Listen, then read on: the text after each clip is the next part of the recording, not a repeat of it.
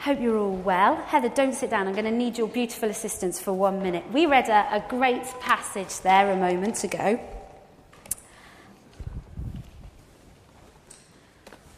And I was so glad to be sat next to Heather because she went, hallelujah, at one point. Because it was so exciting. I'm talking about both passages today, but mostly to begin with, let's think about that passage in Ephesians. It was incredible. I don't know if you thought about every word that was said, but every word, every sentence had huge power, huge power. And it explains very clearly, in quite a lot of words, who we are in Christ. And that's where we're going to begin today. I've got a T-shirt. Heather, do chuck my T-shirt on. High quality. See, that's not my usual style. Not your usual style. Yes, two for three pounds in Tesco's. I don't know what she's put on here. You can see it, I can't. Okay, you wait till the back. This is who we are in Christ. You probably can't read them all, so I'm going to read them out to you. But very clearly, right on the front, we are God's child. Number one, that's what it said in that passage. We belong to God. We are his children. We are his family. But there's lots of other things that it's written on here. Loved across the bottom. We are loved. Heather's loved. Not just by us, but by God. There's also other things here. It says God's masterpiece. It says significant. It says holy. Turn around. Turn around. Can you see what's written across the bottom? Says beautiful. I placed that purposely there. We all agree with that. We are beautiful in God's sight. There's other things on here. It says forgiven. It says unique. Heather's very unique. Accepted. Free. Those are just some of the things that that passage we had read to us from Ephesians say that we are. We're all of those things. Give us a nice twirl. Thought catwalk model. Here we go.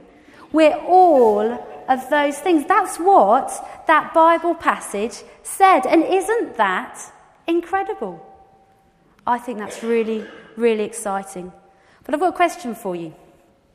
When you woke up this morning and stood in front of the bathroom mirror, did you feel like God's masterpiece? Hmm. You did. Brilliant. Nancy did. You did both, lovely. Girls, when you go shopping, which I'm sure some of you do, and you stand in a new pair of jeans and turn around and look in the mirror, do you think beautiful? Yes. Brilliant, says the man. Men, when you are passed over for that promotion, perhaps again, do you feel significant? These are all the things the Bible says we are in Christ. And we thought a lot about that over the past few weeks. But today we're going to think a little bit about something else. And I've got a different T-shirt that unfortunately Heather won't enjoy wearing quite so much. No, keep that one on for me. Dump that one over the top. And that one goes at the back. What? Which, which at the back? That side. Okay. She didn't warn me about this. Mm. Probably best not to, yeah, I thought. To, yeah. This is a different T-shirt. And I wonder whether you can relate to some of these words here. We've got alone, rejected, useless, smelly. Just thought I'd put that under the armpit. Great. Unlovable instead of lovable. Too quiet, too loud, stupid. Turn around, you're not going to like this one. Ugly, worthless, fat, too pretty. Yeah, that's that's my one. These are all things that perhaps you can relate to. They're just laughing at you, don't worry. Turn around again. Hello. There's our family photos. For some reason they've kicked in. I'm talking too slowly, I believe. Yell if it does again, right? I dread to think what might come up. Right. These are all things that perhaps we can relate to quite well, and they do something that the T-shirt shows us quite well. They cover up all of the things that God says about us. Can you see the fact that Heather is loved through that T-shirt? No, because unlovable's written across there. Beautiful. We're all beautiful, says the Bible. But the T-shirt's covering that up because we believe somehow, through some way, that we are not beautiful. We are unlovable. We are useless. We are alone. And that's what we're going to be thinking about today. Heather, thank you very much. Keep the T-shirt on. I'll need you later. Beautiful. Give her a round of applause. But think for a moment. What is the most horrible thing someone has ever said to you? I'm not going to ask you to share with anyone else. Just think for a moment. What's the most horrible thing that someone has said to you? There's all kinds of things in our lives that have been said about us, most of which are not true. We're all that first T-shirt. That's what the Bible says. We are loved, fearfully and wonderfully made, God's masterpiece, unique. We are not what the second T-shirt says. But most of our lives, we walk around believing what the second T-shirt says rather than the first T-shirt. And in fact, that covers up everything about who we are in Christ. So instead of believing we are completely loved, we believe that we are unlovable. And that's what the first reading in Corinthians was all about. It says they're called strongholds. This is a, a definition of a stronghold. A mindset impregnated with hopelessness that causes us to accept an unchangeable situation that we know are contrary to the will of God. That's what that T-shirt demonstration showed us. We're believing the things that are on the outside, the outside T-shirt, rather than the things that are on the inside T-shirt. When I was... Uh, Growing up, I was slightly fatter than most people in my year group. I know that's hard to believe with my beautiful figure now. But I was. I was rubbish at sport. I was always the last person chosen in netball. And from a very early age, uh, I was probably feeling, because of the way other people related to me, that I was overweight. I was not, but lots of people told me I was. I believed that. That was ingrained in me. I believed I was overweight. That's one of those mindsets that are filled with hopelessness. Because instead of seeing myself in the way that God had made me, I saw myself in the way that others told me I should be. And just in case I forget to say this a bit later on, I know I'm beautiful, so it's okay. Thank you. Neil Anderson puts it a bit more like this. He says, strongholds are mental habit patterns of thought that are not consistent with God's word. There are all those things we believe that just don't match with what God says about who we are. And the thing is, God doesn't want us to believe those things. He wants us to believe who we really are. He wants us to believe the truth. He wants us to be able to walk in the freedom he has given us. But all these strongholds, all these things hide the truth. God is longing for us to not wear the outside T-shirt, but to live in freedom, walking in the other T-shirt. This is another example in cheesy cartoon type. You're always the pretty one in class. You thought I was pretty, but you always ignored me. You weren't ignoring you. We were just too intimidated to speak to you. I spent fifty years struggling with low self-esteem because I thought you were ignoring me. Isn't that silly? I think a lot of us are like this person. Our entire personality, our everything that we are, has been shaped, formed about who we are in wrong information.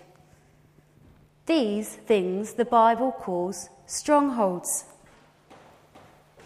So, how are they established? How, how are these things, we believe, these strongholds, established? Well, the first way is through our environment. Through our environment, through our family, through our community, through school, through our friends. when we're born, a baby is educated in all kinds of different ways.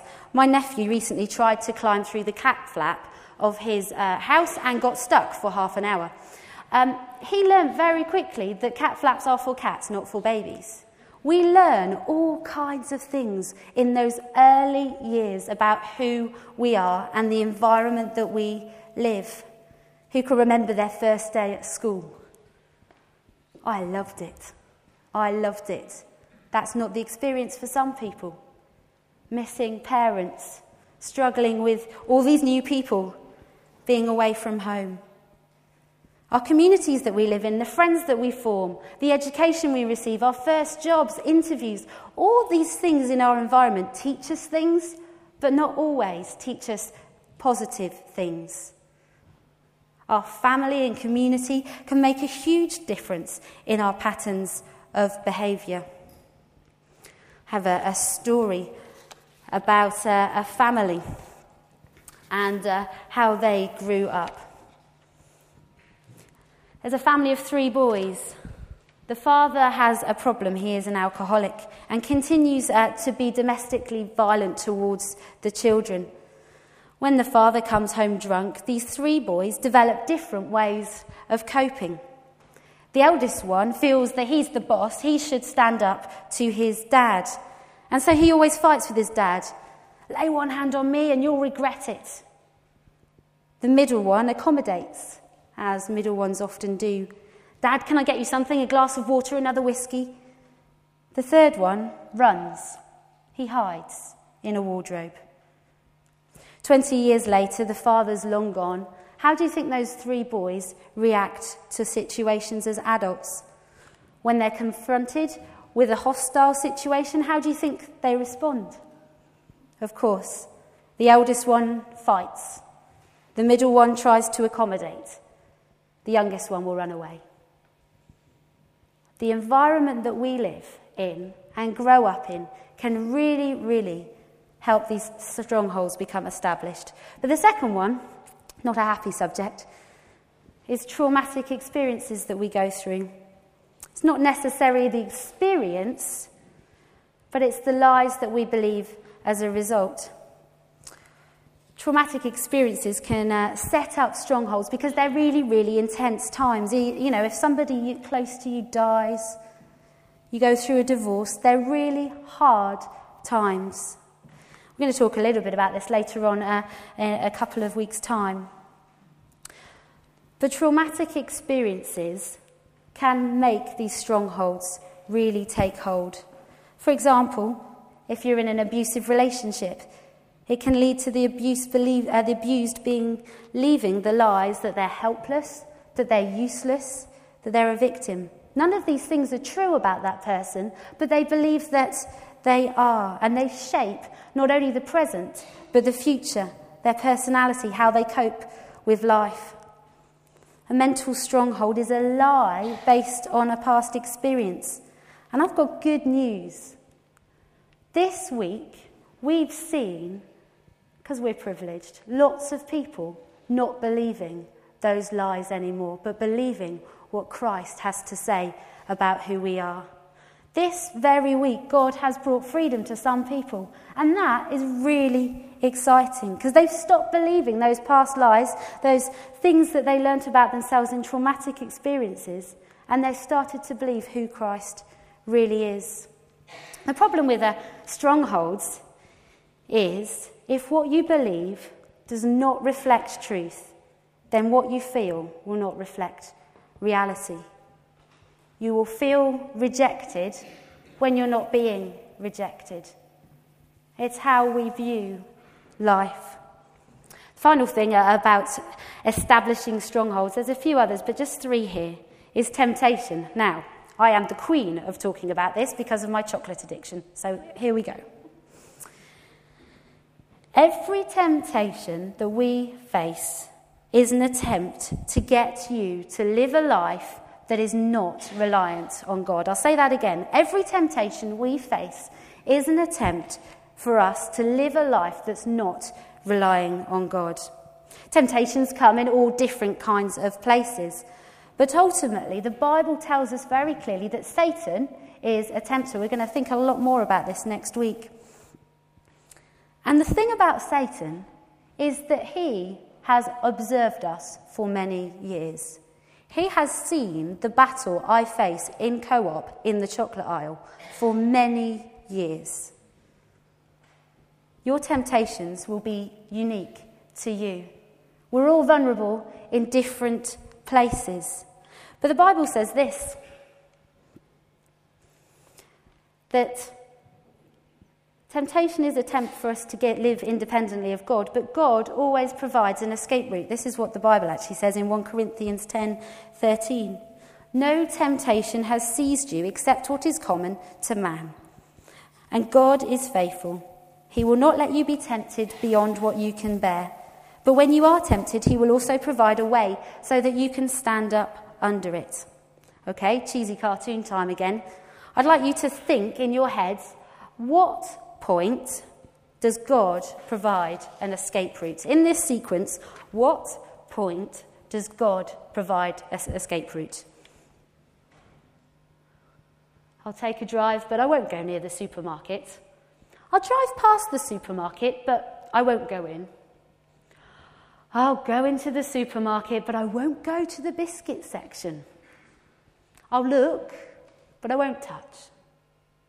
I'll touch, but I won't buy. I'll buy, but I won't open. Is this relating to anyone else? Open, but not smell. Smell, but not touch. Touch, but not taste. Taste, but not eat. What's going to happen? Maybe my family photo should come up now.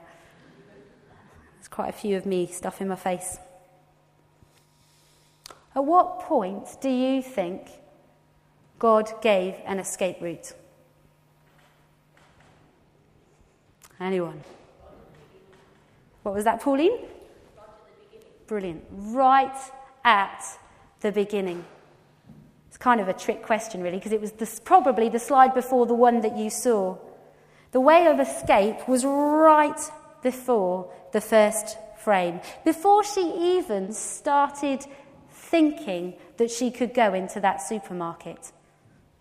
God always provides an escape, but often we don't recognise it. Often it's right at the beginning. When temptation comes into your mind, at first point, that's when we need to say no.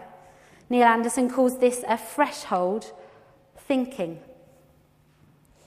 The reading we had in Second Corinthians ten verse five says that we need to take every thought captive to break the strongholds that we face every day. That we need to take every thought that comes into our mind captive and say, God, help me. Is this true or not?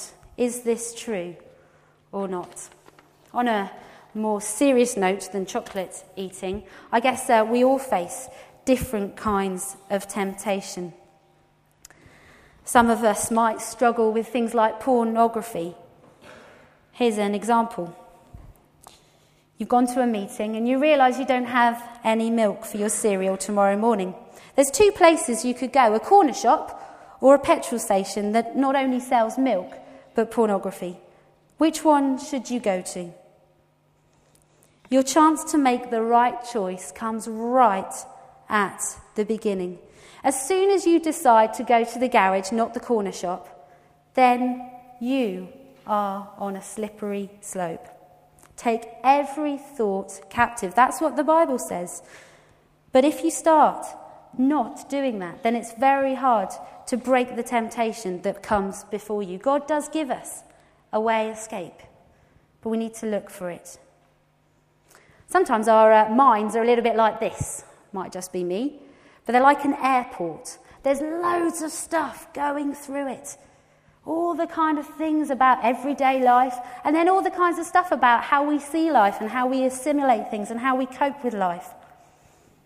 I like this. We need to be air traffic controllers. A lot of thoughts in our mind ask permission to land. I'd like permission to land, please. But we have complete control over which ones we let land and which ones we turn away. we have a decision to make right at the outset. The moment we give in to a tempting thought, we, get, we say, you've got permission to land, the chances of you being able to turn it away reduce significantly. Take every thought captive and place it before God. A question for you. Um, has it ever felt for you like there's no way out of temptation? And how do you think you can prepare yourself for the future temptation? Just a thought. So, lots of things that we've said already.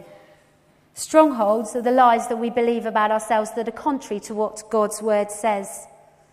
And there are lots of ways that strongholds can take hold in our life, including the uh, way uh, that we are brought up and the environment we live in, including the way we respond to traumatic experiences and about how we face temptation. The biggest lie that temptation leaves us with is that we're a failure because we couldn't face and stand against that temptation. But that's not what God wants us to know. He wants us to know that we are forgiven and accepted. So how on earth can we see these strongholds in a different way? Well, we need to realise how they affect us. And the first way they affect us is they affect our view of reality. They make us see the world in slightly different ways because we're always looking at the world through a different lens. Things become not what we know to be true, but how we feel they should be. But that's not what the Bible wants us to do. Some great passages here. Isaiah fifty-five verse nine, as the heavens are higher than the earth, so are my ways higher than your ways, and my thoughts than your thoughts. God really knows better than we do. How many times this week have you thought you might know a little bit better than God? God knows more than we do. And his view on reality is a lot clearer than our view on reality. He knows what reality really is, and therefore we need to trust in the Lord with all our heart and lean not on our own understanding. It was interesting, we prayed this uh, in the uh, vestry beforehand. We're not going to lean on our own understanding because it's false. We're always tempted to do that and try to live in a way that we think God wants us to. But actually, we need to know the reality that God wants us to live. But strongholds also affect our choices. Our choices. How we live. If we are trying to make decisions, how do we make them? Do we make them in the light of what God says about who we are and the way we should live? Or do we make them in the light of how we perceive life? Strongholds often push us to make bad choices because they're always based on false information. A stronghold will predispose us to ignore the danger signs that God has given us and think we know better. And often that leads us to make really bad decisions. Every day we have an opportunity, an opportunity to live the way that God wants us to. But often we ignore that because of the way and the strong, uh, the way the strongholds have taken. So what the heck do we do about them?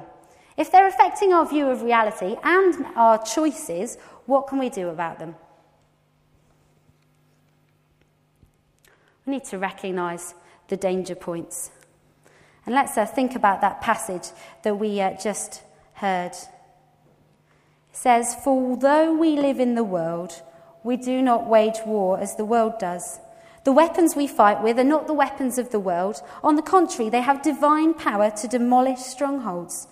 We demolish arguments and every pretension that is set itself up against the knowledge of God, and we can take every thought captive and make it obedient to Christ. The world that we live in is waging war at us, and usually it's our own strongholds that are actually waging war at us. And the Bible gives us a few clear ways on how we can sort this out. If you are computer-minded, you will love this next illustration. Who has a virus scan on their computer? Good, well done. I would like to receive emails from you. Well done. The first thing we need to do is we need to check for viruses. We need to check for viruses. When my computer starts up, that's the first thing it does. It downloads the updates, finds out what viruses there are, and it checks on that computer that there is no computer viruses that are going to corrupt anything. We too need to do that. We need to find out what all those causes are of those strongholds. We need to lay ourselves before God, saying, I am yours, I understand that, I don't always feel that. I want you to help me understand what strongholds are in my life, and I need your Holy Spirit to help me to bring those before you and to see life in a different way.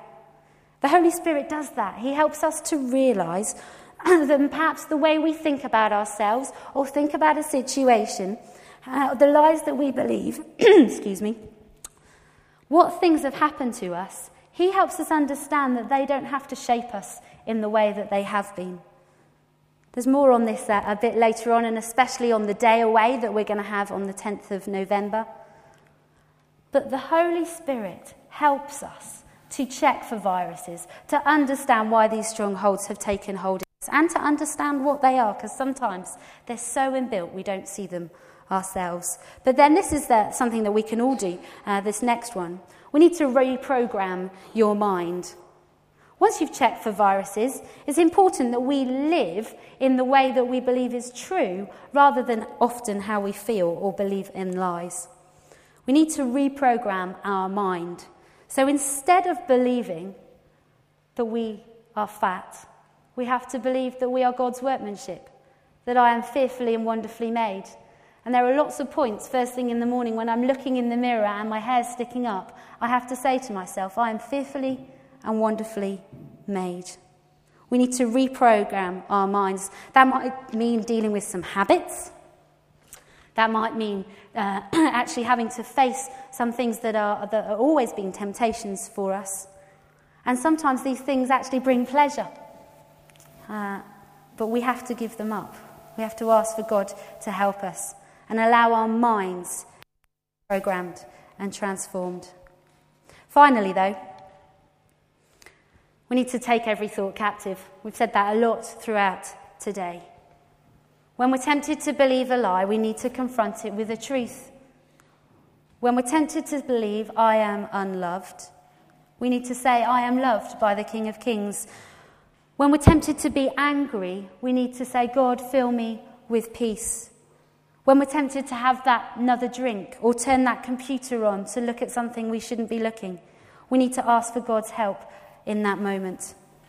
When we're tempted to believe that we're stupid, that we can't do something, we need to recognise we're created in the image of a creative, loving God who's given us gifts beyond we can imagine. The reality is we've all got strongholds in our lives, and I'm going to ask Heather just to come up again for one minute. We've all got these things. Me, you, everybody. There's all these things that perhaps uh, some of them we relate to very, very well. But what God wants us to do through checking for viruses, dealing with why they're there, through reprogramming our minds and helping us to take every captive thought. He wants us to get rid of the outside T-shirt. If you could just take that off.